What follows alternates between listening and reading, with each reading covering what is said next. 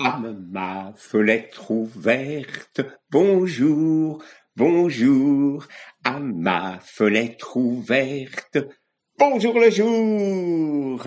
C'est Gérard, et aujourd'hui je vais vous raconter l'histoire du chat botté. Était une fois un père euh, qui avait laissé à ses trois enfants euh, juste le moulin, parce que c'était un meunier, et puis un âne, et puis un chat. Oh, il n'y avait pas beaucoup, et donc on l'a pas appelé ni le notaire ni le procureur, non, ils se sont bah, répartis ça. L'aîné, il a eu le moulin, le plus, celui du milieu, il a eu l'âne, et puis le plus jeune, il a eu le chat. Oh, le plus jeune, il était bien déçu d'avoir eu que le chat. Qu'est-ce qu'il allait faire avec ce chat une fois qu'il l'aurait mangé? Euh, Et puis qu'il serait fait un manchon euh, euh, pour recouvrir ses mains et ses avant-bras avec la peau du chat, il n'aurait rien du tout, tandis que ses frères, avec le moulin, avec l'âne, ils pouvaient travailler ensemble et gagner de l'argent et vivre. Le chat avait entendu ça. Alors il s'est approché du plus jeune des fils, et puis il a dit Oh non, écoutez, votre fortune est faite si vous me faites faire un sac avec deux cordons et puis une paire de bottes. Bon. Il a réfléchi, le jeune homme, et puis il s'est dit, euh, oh, je sais pas à quoi ça va servir, mais il avait vu le chat faire tant de pirouettes, se suspendre par les pieds pour essayer d'attraper des souris, ou alors se cacher dans la farine et faire le mort, que il lui a fait confiance.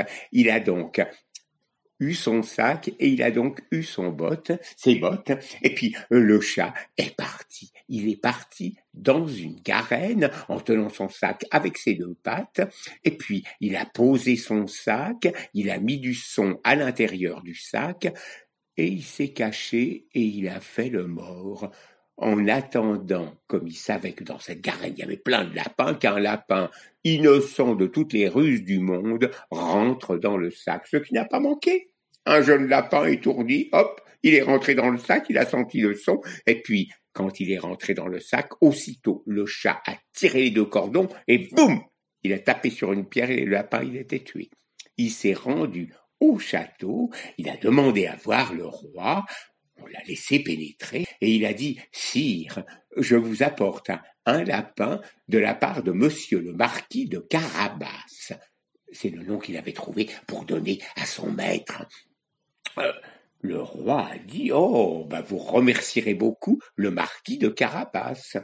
Et puis quelques jours plus tard, notre lapin a été de nouveau dans un champ où il y avait des perdrix, et là, il a mis son sac, il a mis le son, et puis les perdrix, et ben il y en a deux qui sont arrivés, qui sont mis à picorer dans le sac, et aussitôt, il a tiré les deux cordons, et boum, il a tué les deux perdrix, et il a été les donner au roi, en disant que c'était monsieur le marquis de Carabas qui lui offrait ces deux perdrix. Oh, le roi a été charmé, tu remercieras bien ton maître, et il lui a donné à et puis le chat est parti, et comme ça, pendant deux ou trois mois, régulièrement, le chat venait apporter comme ça du gibier au roi de la part du marquis de Carapace. Le chat un jour, a appris que le roi allait partir avec sa fille et ils allaient faire une promenade le long de la rivière. Il a vu son maître, il lui a dit Votre fortune est faite si vous m'écoutez. Vous allez aller dans la rivière et vous allez voir ce qui va se passer.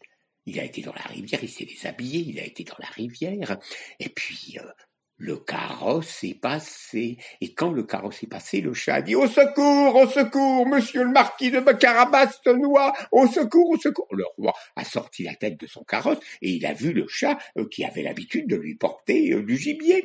Et alors, bon, il a entendu monsieur le marquis de Carabas-Tenois, alors il a vite envoyé ses serviteurs pour secourir le marquis de Carapace, et ils ont été le secourir et le sortir de l'eau. Et pendant ce temps-là, le chat disait au roi, oh, figurez-vous que ce sont des voleurs qui sont arrivés, et puis ils ont pris les habits de, de monsieur le marquis de Carabas, alors je ne sais pas quoi faire. Oh, le roi a envoyé ses serviteurs au château chercher un très bel habit pour monsieur le marquis de Carabas, qui a revêtu cet habit. Le marquis de Carabas, dans ce bel habit, avec la belle figure qu'il avait, Oh, le roi a été très content de le connaître. Et puis, il se trouve que la fille l'a trouvé très très beau, et il a suffi de deux, trois regards un peu tendres du marquis de Carabas pour que la fille, la princesse, en tombe follement amoureuse. Le roi a voulu qu'il monte dans son carrosse et qu'il fasse la promenade avec lui. Il était très content, il était assis à côté de la princesse, quel plaisir. Pendant ce temps-là, le chat allait devant, et il a vu des gens qui étaient en train de faucher un chat, des paysans qui étaient en train de faucher un champ plutôt. Et donc, il leur a dit, écoutez, si vous ne dites pas que ce champ appartient au marquis de Carabas, vous serez haché menu. Quand le carrosse est passé, le roi a regardé euh, ses paysans et leur a dit Mais euh, dites-moi, euh, à qui appartient ce champ Et les paysans qui avaient eu très peur, ils ont dit Le champ appartient à monsieur le marquis de Carabas. Le roi s'est tourné vers le marquis et a dit Oh, mais écoutez, c'est un très très beau champ. Oui, il ne manque pas de rapporter pas mal d'argent. Et puis le chat a continué plus loin, il a vu les moissonneurs, et il a dit aux moissonneurs, si vous ne dites pas que le champ dans lequel vous moissonnez appartient au marquis de Carabas, vous serez assez menu. Bon, quand le carrosse s'est passé, le roi a vu ce champ de blé avec les moissonneurs, et il a dit à qui appartient ce champ, et les moissonneurs lui ont dit au marquis de Carabas. Bon, le roi a dit, mais vous avez de belles propriétés. Il se disait que ce marquis avait réellement beaucoup de richesses. Et puis le chat a continué comme ça. Et puis, euh, eh bien, à chaque fois, les gens disaient, il appartient au marquis de Carabas. Bon, il est arrivé, le chat, à un château. Et c'était un château qui était le propriétaire du château était un ogre.